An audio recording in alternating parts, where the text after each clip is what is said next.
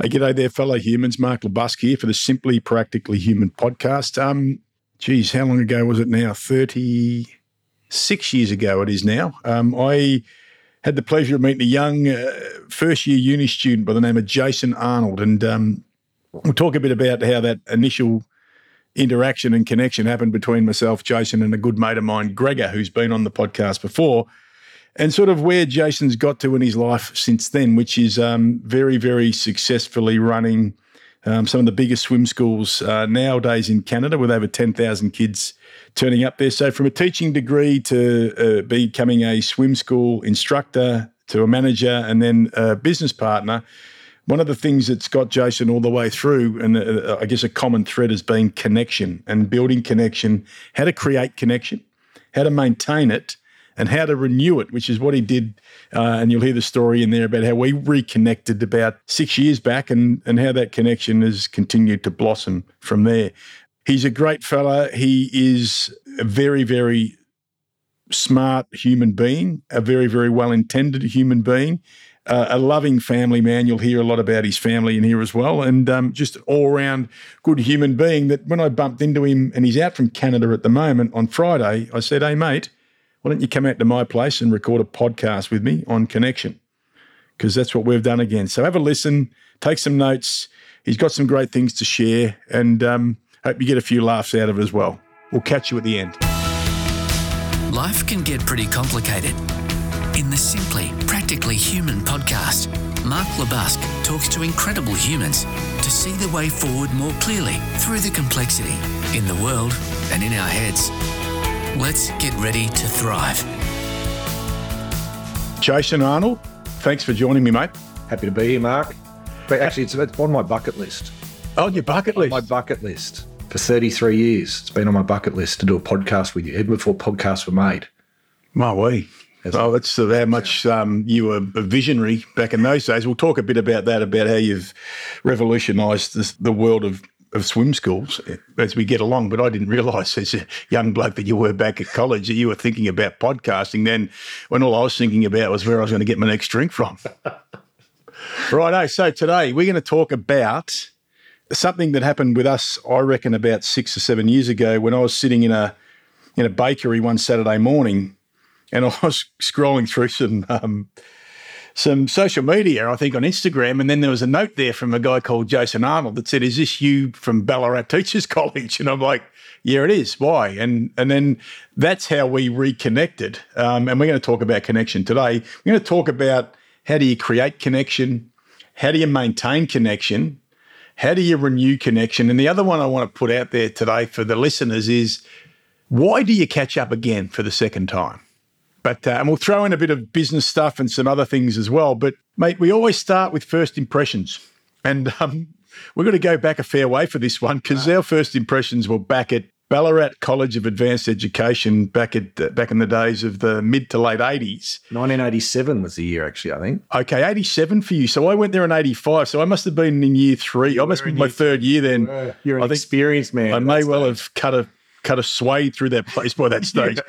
but um, that's for another podcast. So you get to go first. Your first impressions of, I'm going to say, a 20 year old Mark LeBusque. Uh, first impression was very assured, confident within himself. And being a farm boy at the age of 17, I needed to be around people that were confident about the way to go, where to go, what to do, even what food to have at Beaufort House where we were staying. I wasn't confident what food they were dishing up, and you guided me on what was the best food. And Friday night fish and chips was okay. Friday night fish and chips was the best. In fact, that's why we hung around on a Friday night to get the fish and chips. I think that was magnificent. So my first impressions of you, um, I've said this quite a few times. This comes from a, a, good a place of good intention. I want to tell you that before I say it. Um, I used to watch a cartoon on um, on TV, and there was like a big dog and a little dog. And the little dog used to bounce around the big dog, going, What are we doing? What are we doing? What are we doing? What are we doing? That's exactly what I want. And so my first impression of you was that you were the little dog, but now let me put the good bits in. Was that that is a good bit.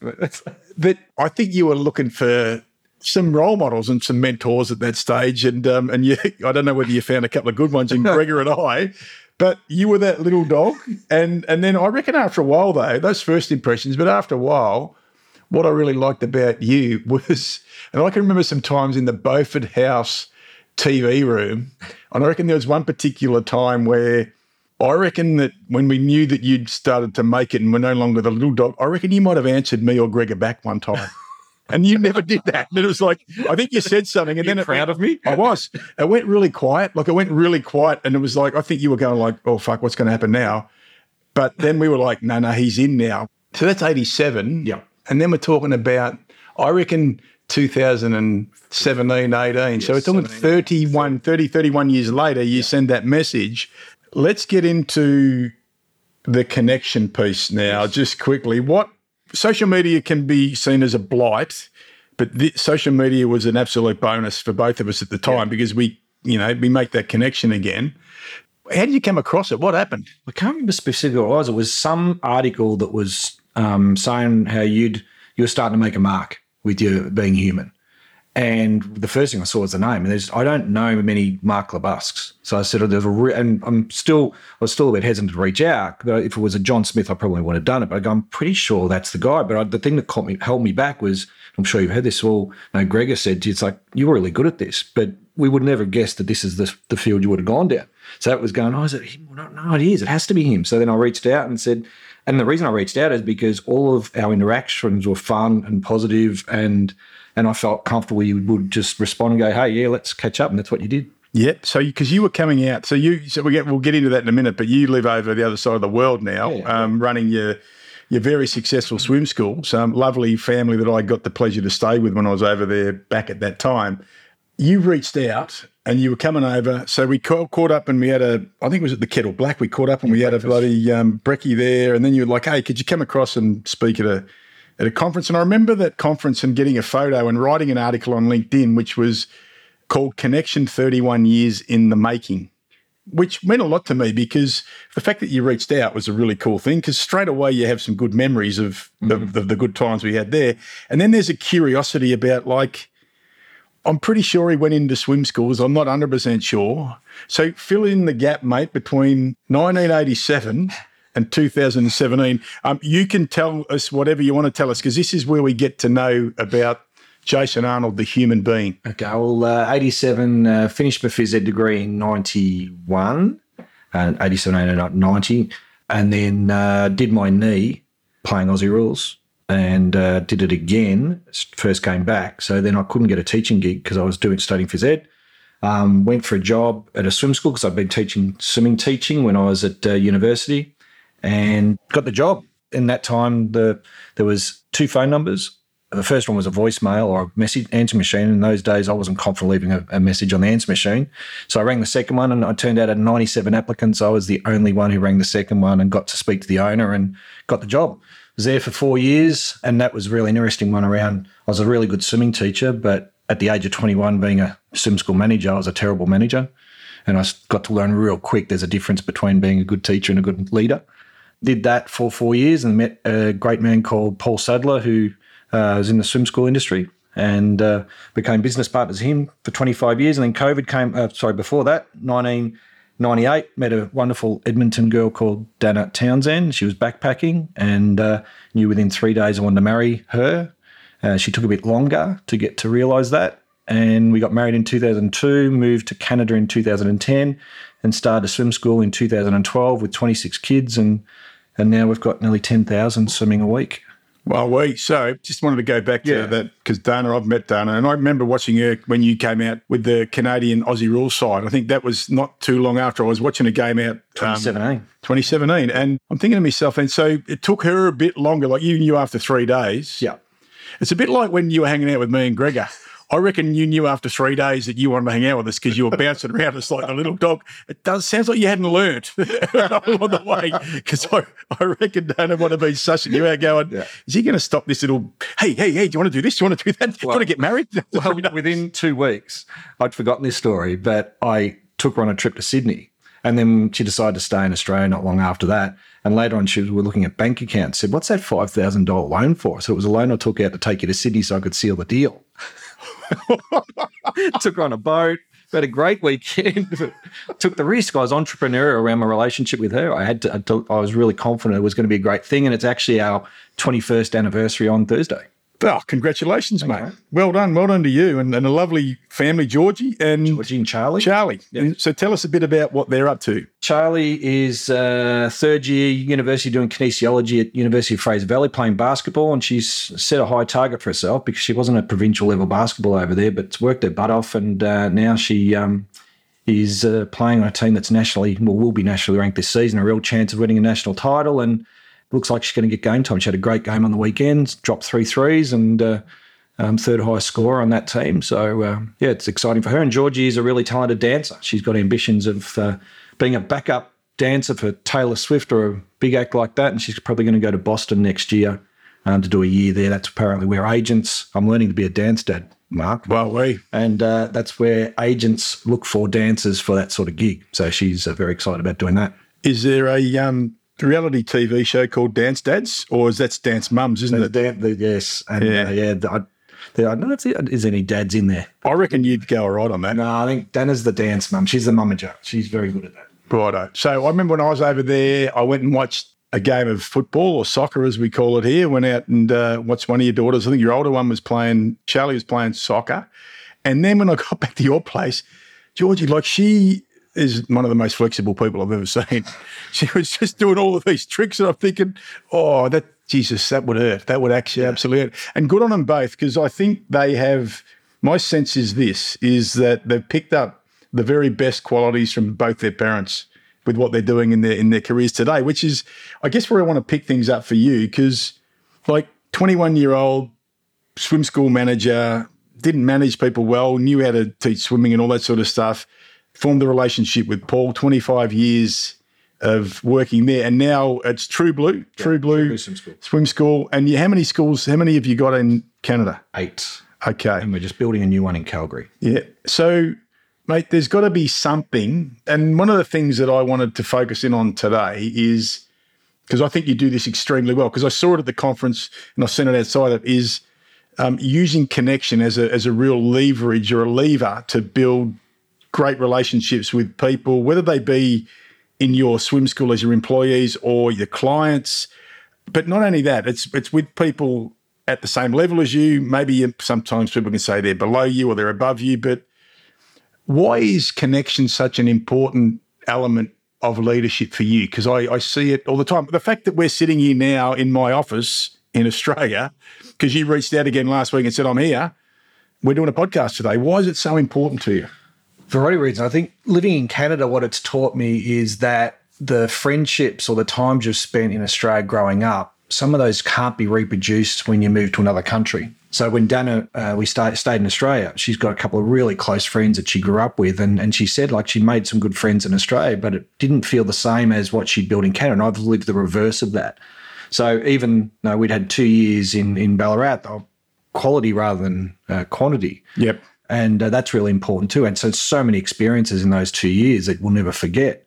And so, I think being able to tap back into that and create some new experiences, which we did in Canada when you came over, and, and we're doing here. But um, so, I think that's a really important part. Connecting with people that have got similar interests, and when we reconnected, that passion for leadership and helping people be better is something that's renewed this for us because we'll get we we met the other day and it's just the time went like that because we're talking about these concepts of connecting and how do you help people be better and build a, tribe of people that are aligned with that that vision. Yeah, I like it. So I hear this quite a bit, and, and I think it'd be great to hear your perspective on this. Like, hey, Mark, you know, some people are just really introverted and they don't want to connect and they just want to sort of sit in the corner. And when people say that to you, how do you respond if you're thinking about? Because I'm sure that we've all got a bit of introvert in us, a bit of extrovert, and a bit of ambivert. How do you, with the introverted ones in particular, get them to step a bit more comfortably into building connection? If they're just a staff member or a teacher at our swim school, we talk about when they start that we hire people that have this sense of one of our values is community. So community being built in internal community with our staff, but also with between the kids and the, the parents are having a, a true blue family. So there has to be a level of extrovert to contribute to that. They can't be a passenger in that. So we're really clear on our expectation around that. It's even more elevated when we talk about being a leader or a manager in our business. We just can't have them in a role unless they feel a level of confidence around how they present to themselves because we need them to be a leader to influence others, especially in a space where we're encouraging kids to do something they're really scared of doing. Mm-hmm. You've got to have high level of engagement. They've got to be, inspire kids to want to do it. So it may, in some cases, we said, this is not the job for you. Even though you might like to do it, it's not the job for you. It's a bit like saying our backgrounds in teaching, having a teacher that doesn't like talking to people, like just to keep to themselves, so maybe you want to try another gig. Yeah, I get that. And look, that's that's the one that I spoke to a guy called Damon Lemby about not long back, where question that we all should ask people before we put them into management roles or assume is, do you want to manage another human being? Because some people just don't want to do it. I wanted to see if you've got an example. This is one of my usual questions without notice. Can you think though of an example? We don't need to use names or pack drill here, but an example of maybe where someone was a bit introverted, but you were able to help them understand the importance of connection and building connection, and they were able to then step through their level of discomfort Absolutely. and um, and become a great manager in your and leader in your organisation. Well, not a manager, but the one that comes to mind, which we talk about at True Blue all the time, is a guy called Pratik. And Pratik came in, and when we interviewed him, he seemed to tick all the other values for us enough that we said, you know what, he's a bit of an introvert, and we're not sure he'll go around community, but we're going to give him a go. And four years later, when he left, he was one of the most popular teachers. And he wasn't an extrovert at that stage, but he'd done enough. And he didn't become a leader within the business, but he came out of his shell to a point where he felt really good about himself. But he people knew that he'd given his best efforts to connect. And and if we always say if everyone was an extrovert, it would be a pretty uh, annoying place at times too. And we connected with him through uh, Facebook just recently because he's in Silicon Valley, killing it over there, and he might be working with us on on some uh, IT stuff. Fantastic. So we've kept that connection with him. And if yep. and interestingly, if it wasn't a great place to work, or if he didn't have fond memories, like I had fond memories of us hanging out. Mm. He wouldn't even responded to the message, but he was excited about connecting with a wide group of people who'd you know helped him and and and he'd been great for the business. I like that. I want to touch on that now that the consequential connections that happen. So you're running swim schools with 10,000 kids in them who have got families and all of these mm-hmm. sorts of things as well. So there's something else that you're doing. You're not just doing some amazing work and teaching kids how to swim, which is critical to survive and all of those sorts of things, but you must be creating communities within communities. What do you notice about how connections are building through your clients? I've got my own point of view, but what I can say is that one of our goals when we changed to True Blue, which happened over COVID, had us reassess what we do and, and been 25 years. And for a variety of reasons, said, okay, maybe this is a good opportunity for us to take that next step and, and drive something to a truly Canadian company. And we had some ideas of things we wanted to do. But one of the things that I get told regularly when people walk into our business, there's a feel about this. It's like it's it's not necessarily tangible, but they can feel that they say things like, people look like they really love coming to work here. And parents will say, even if I had a really shitty day, I'll walk into this place and it makes me feel good. So it's not just the lessons that are happening there, it's a group of people that love uh, and rave. Our NPS at the moment is 91. Wow. And so we've got most of our people aren't just coming to work, they're raving and telling others they feel valued and they want to come to work. And it takes a lot of work to do that, to get to that point. But I've been doing it for a while. So I should learn. I've learned what those key ingredients are. I, I, did a presentation the other day, and I don't know if you've seen this photo, but it's a photo of a unicorn cake on Pinterest. Yeah, so, what's a unicorn cake? What's it? So a cake of a unicorn, right? Okay. It's a, and it's called Cake Fails right? So you've got this beautiful cake that looks like a unicorn, and then mum went and tried to make it, and it was a disaster. So we've had people come into our business. We get a lot of visitors and say, okay, I get it. This looks like this, and, and this is how it feels. And they go home and they try and make it, but it's very hard to reproduce. It's like footy clubs and how Craig McRae, it's grand final week, he's done a brilliant job building that culture at Collingwood. Not everyone can get it like that. There's so many ingredients that go into it. Yeah, and let's let's talk about that. You've segued me beautifully here. The the idea of oh, just 33 years I've been waiting for this opportunity. Mm, well, you've you've nailed it. Um, there's an old saying that if you can't measure it, you can't manage it. Mm-hmm. I think there's absolutely some truth in that on certain things. And we're talking about technical, operational type stuff. We need to be able to see the KPIs. That's cool. KPIs and things like that. But I reckon when I walk into organizations, I feel something before I I wouldn't even know what the data says, mm. or someone might have given me data, but I can feel that that straight away. And now you're talking about sporting clubs who were very much about the data, but the successful AFL teams in the last five or six years have really been, particularly your team, Richmond, and I know McRae's from there and Kingsley's come from there as well, who's gone to the GWS, done enormous things this year. They all talk about how the feeling's different. It's, it feels different. We're more connected. Uh, we're doing amazing things that we weren't doing before. Hey, guess what? We're still the same players with the same technical Same proficiency ability, yep. and ability, but all of a sudden we've gone from being 16th on the ladder to winning a premiership the year after. Mm-hmm. How does connection correlate into that success for for that? Because you, I know you were you were very much a student still Mm-hmm. of Aussie rules and any sort of elite sport of how this is happening. What what are you seeing? A number of things. I think the first thing is a team that's aligned on a, a set of values. And so uh, Damien Hardwick will talk about what the, he always talks about what the Richmond man looks like. So they've clearly gone and said, okay, what does the Richmond man look like? How do they behave? And they've had players, they've let some players go that didn't align with it and said, okay, here's what it looks like, and we're going to keep behaving like that, separate to, and was separate to ability. And so what happened was when you've got that connection to that bigger goal as players and you feel safe to fail, well, then you perform at a high level. And so players that had been average players perform at Toby Bedford for GWS, let go from Melbourne, Yep. same player, but feeling a level of connection or support and valued.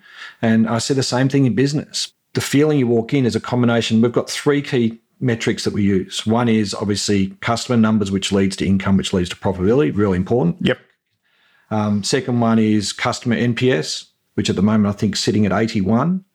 So our customers are really happy and smiling, and, and as opposed you walk into maybe a restaurant and they're not happy with the level of service, you just feel tension everywhere. Yep. And like I said, our staff having a high NPS as well. You put the three of those together, a lot of people coming into a space, all feeling pretty happy. It's a great place to be. Yeah, it's funny, you know, that the culture is another interesting thing because, you know, everyone's trying to measure culture. Um, I think it's a good net promoter scores, get a number because it's all these formulas and algorithms and all these things. But people say to me, we're really trying to measure our culture. I'm like, well, you can only feel it.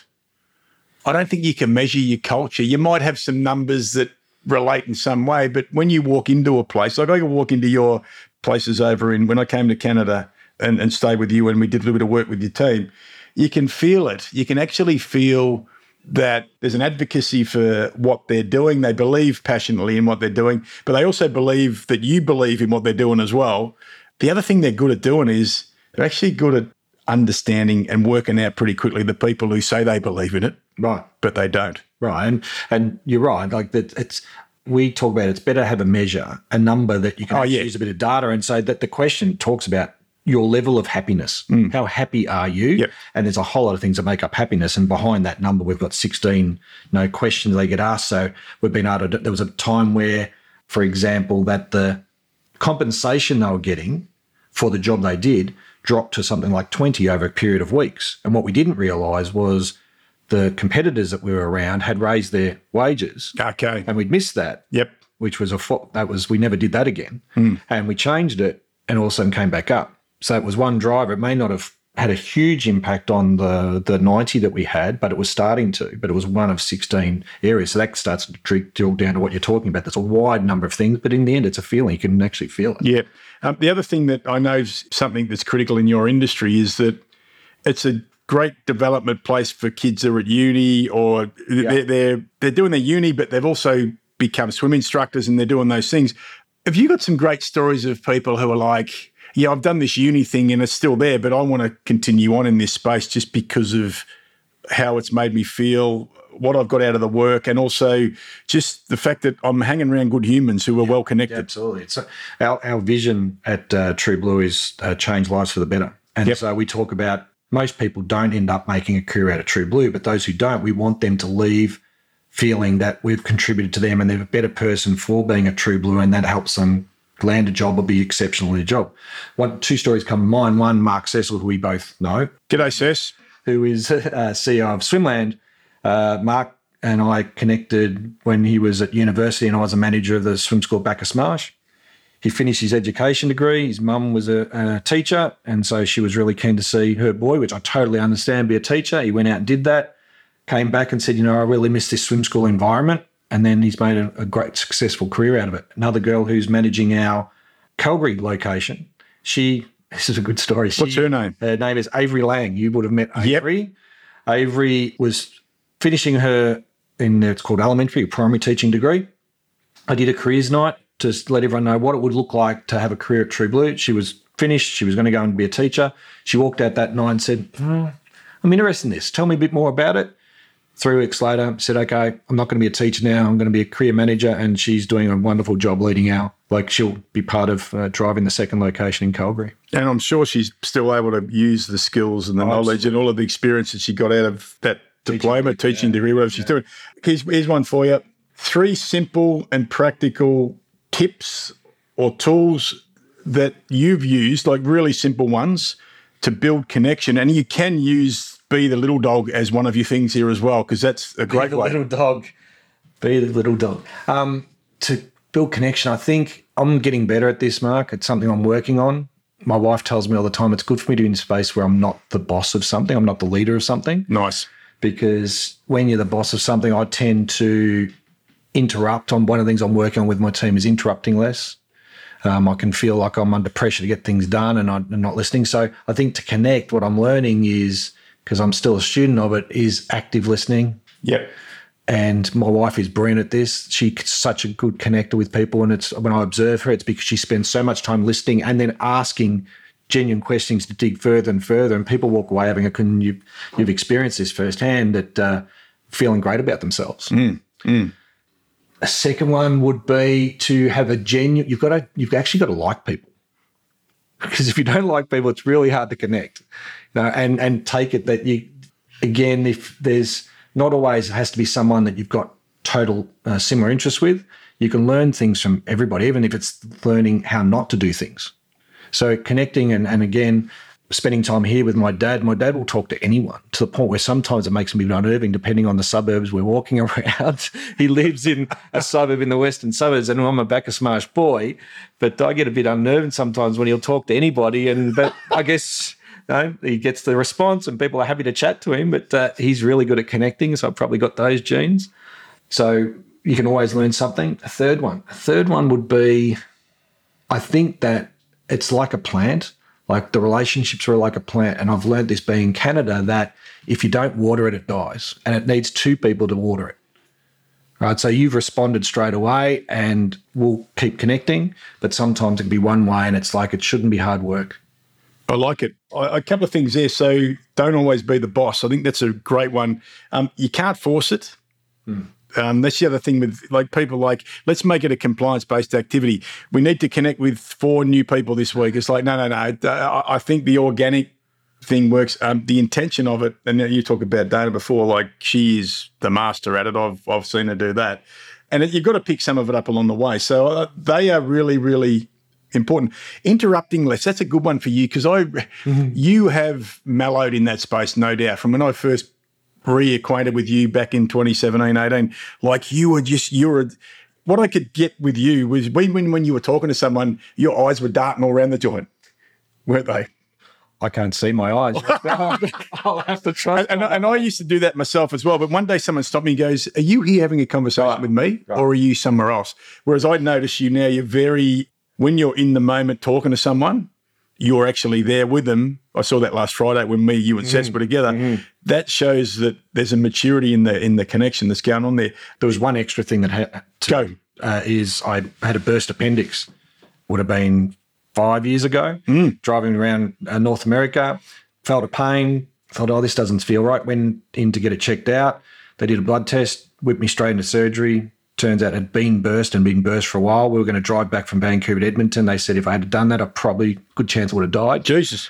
and uh, there's a big recovery. It was a fair bit of recovery. It had me going. There's a lot of research says there's a fair bit of stress related to burst appendix in that situation. It was a pretty stressful time for me, so it had me go. You know what? I need to slow down a little bit and be more intentional with the time that whatever time we've got left. How old are you now? I am 54, Oh, we.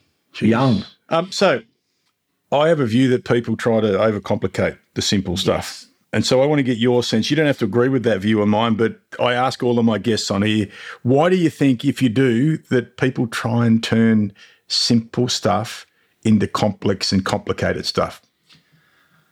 Uh, why do they do that? Sometimes it's to have a try and have a point of difference around a, a topic. and, and try and confuse into believing there's a point of difference there, I think. And if you make it simple, everyone can do it. Yep. That one comes up a lot. So if I don't make it complicated or complex, well, then someone else might have done it, which means I don't stand out. That one comes up a hell of a lot. Right. Jordan um, Peterson talks about that in university. So that's how they. I think I may not have quoted him correctly, but I think the inference is that a lot of people get their jobs there from making others feel like it's complicated. so wrapping up, you're putting together some stuff to try. You're going to create some sort of leadership book at some stage. Are you well, doing something the, the genesis of that was in COVID. I went.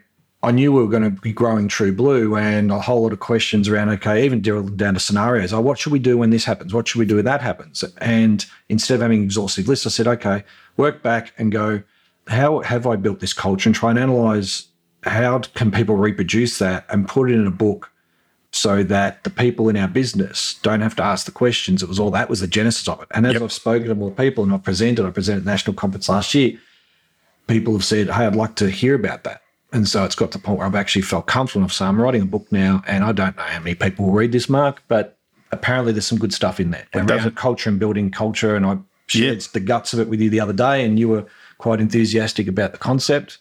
Um, so we'll see how. I think it's a great concept, and it doesn't matter how many people read it. If one person reads it and they get something out of it, that's a, that's a good thing. So it's 2023, and um, we met in 1987, and we're we reconnected in 2017 ish, I think mm-hmm. 18 maybe. And then each time you come out now, you reach out. Yeah, and and that's cool. Like it was Thursday night, and it was getting on. Maybe up past I'm old, so I was starting to maybe get my slippers on and sit there with my pajamas and have a, a Horlicks to get myself off to sleep. And I, and as soon as I saw it, I'm like, it's the thing of oh, whatever or bang, and you just respond. We were able to find a way to make it work. This wasn't planned. But it was like, hey, mate, do you want to catch up again? Come out to my joint. We'll record a podcast. Thanks for coming out. Um, Thanks for having me. Good to see you. And I hope to um, get across back over to your neck of the woods at some point in time and and have a look at the great work you're doing in um, building connection. Jace, thanks for coming on. Thanks, Mark. I wasn't quite sure how Jace was going to respond when I shared my first impressions with him, but he obviously watched the same cartoon of the big dog. I think it was like a big bulldog. And then this little dog, I reckon it was like a Jack Russell, but they used to just yap around and go, What are we doing? What are we doing? Hey, what are we doing? What are we doing? And that was Jason when I met him way back in 1987. But one of the things that I did uh, love about him was that he he wasn't overly starry eyed for too long. And at one stage, he gave me a bit of a metaphorical clip behind the ear for something stupid that Gregor and I had done, and uh, always had a a very very strong work ethic. Um, always happy. Always connecting, always looking to be better. Now, whatever that means, better in whatever that means, and um, and I still see those qualities in him today. Some of what he shared today, you don't always have to be the boss. Interrupt less and connect more. Listen more actively. And the other thing is, if you're going to be good at connecting, you better like people. Now, that sounds almost too simple and practical, but this is the Simply Practically Human podcast. So he's uh, he's he's dropped that out in in a very very nice way. I just enjoyed his passion for connection, for helping others who don't believe that they are leaders or demonstrating leadership, that he was has an innate ability to to help them to see the leadership that they bring out of themselves. Just a good, good human being, and I'm all the better for him reaching out after looking at a. Um, I think it was either a LinkedIn post or an Instagram post where he saw me signing some books way back in 2016, 2017. And we're connected again and we catch up regularly. When he comes out here, he reaches out when I go to Canada. I've done some work with him and his team, and um, everything that he talks about that people have this feeling in his organisation. It does stem from connection, and he does it exceptionally well. So it's a pleasure to have him on. Pleasure to have hosting him at our place. So if you love this one, why not rate it five stars and uh, leave us a little note about why you loved it and why connection's so important. And if you liked it, share it with your friends. Share it with people who maybe aren't your friends who you'd like to connect with. But until next time, keep it simple, keep it practical, and keep it human. Bye for now.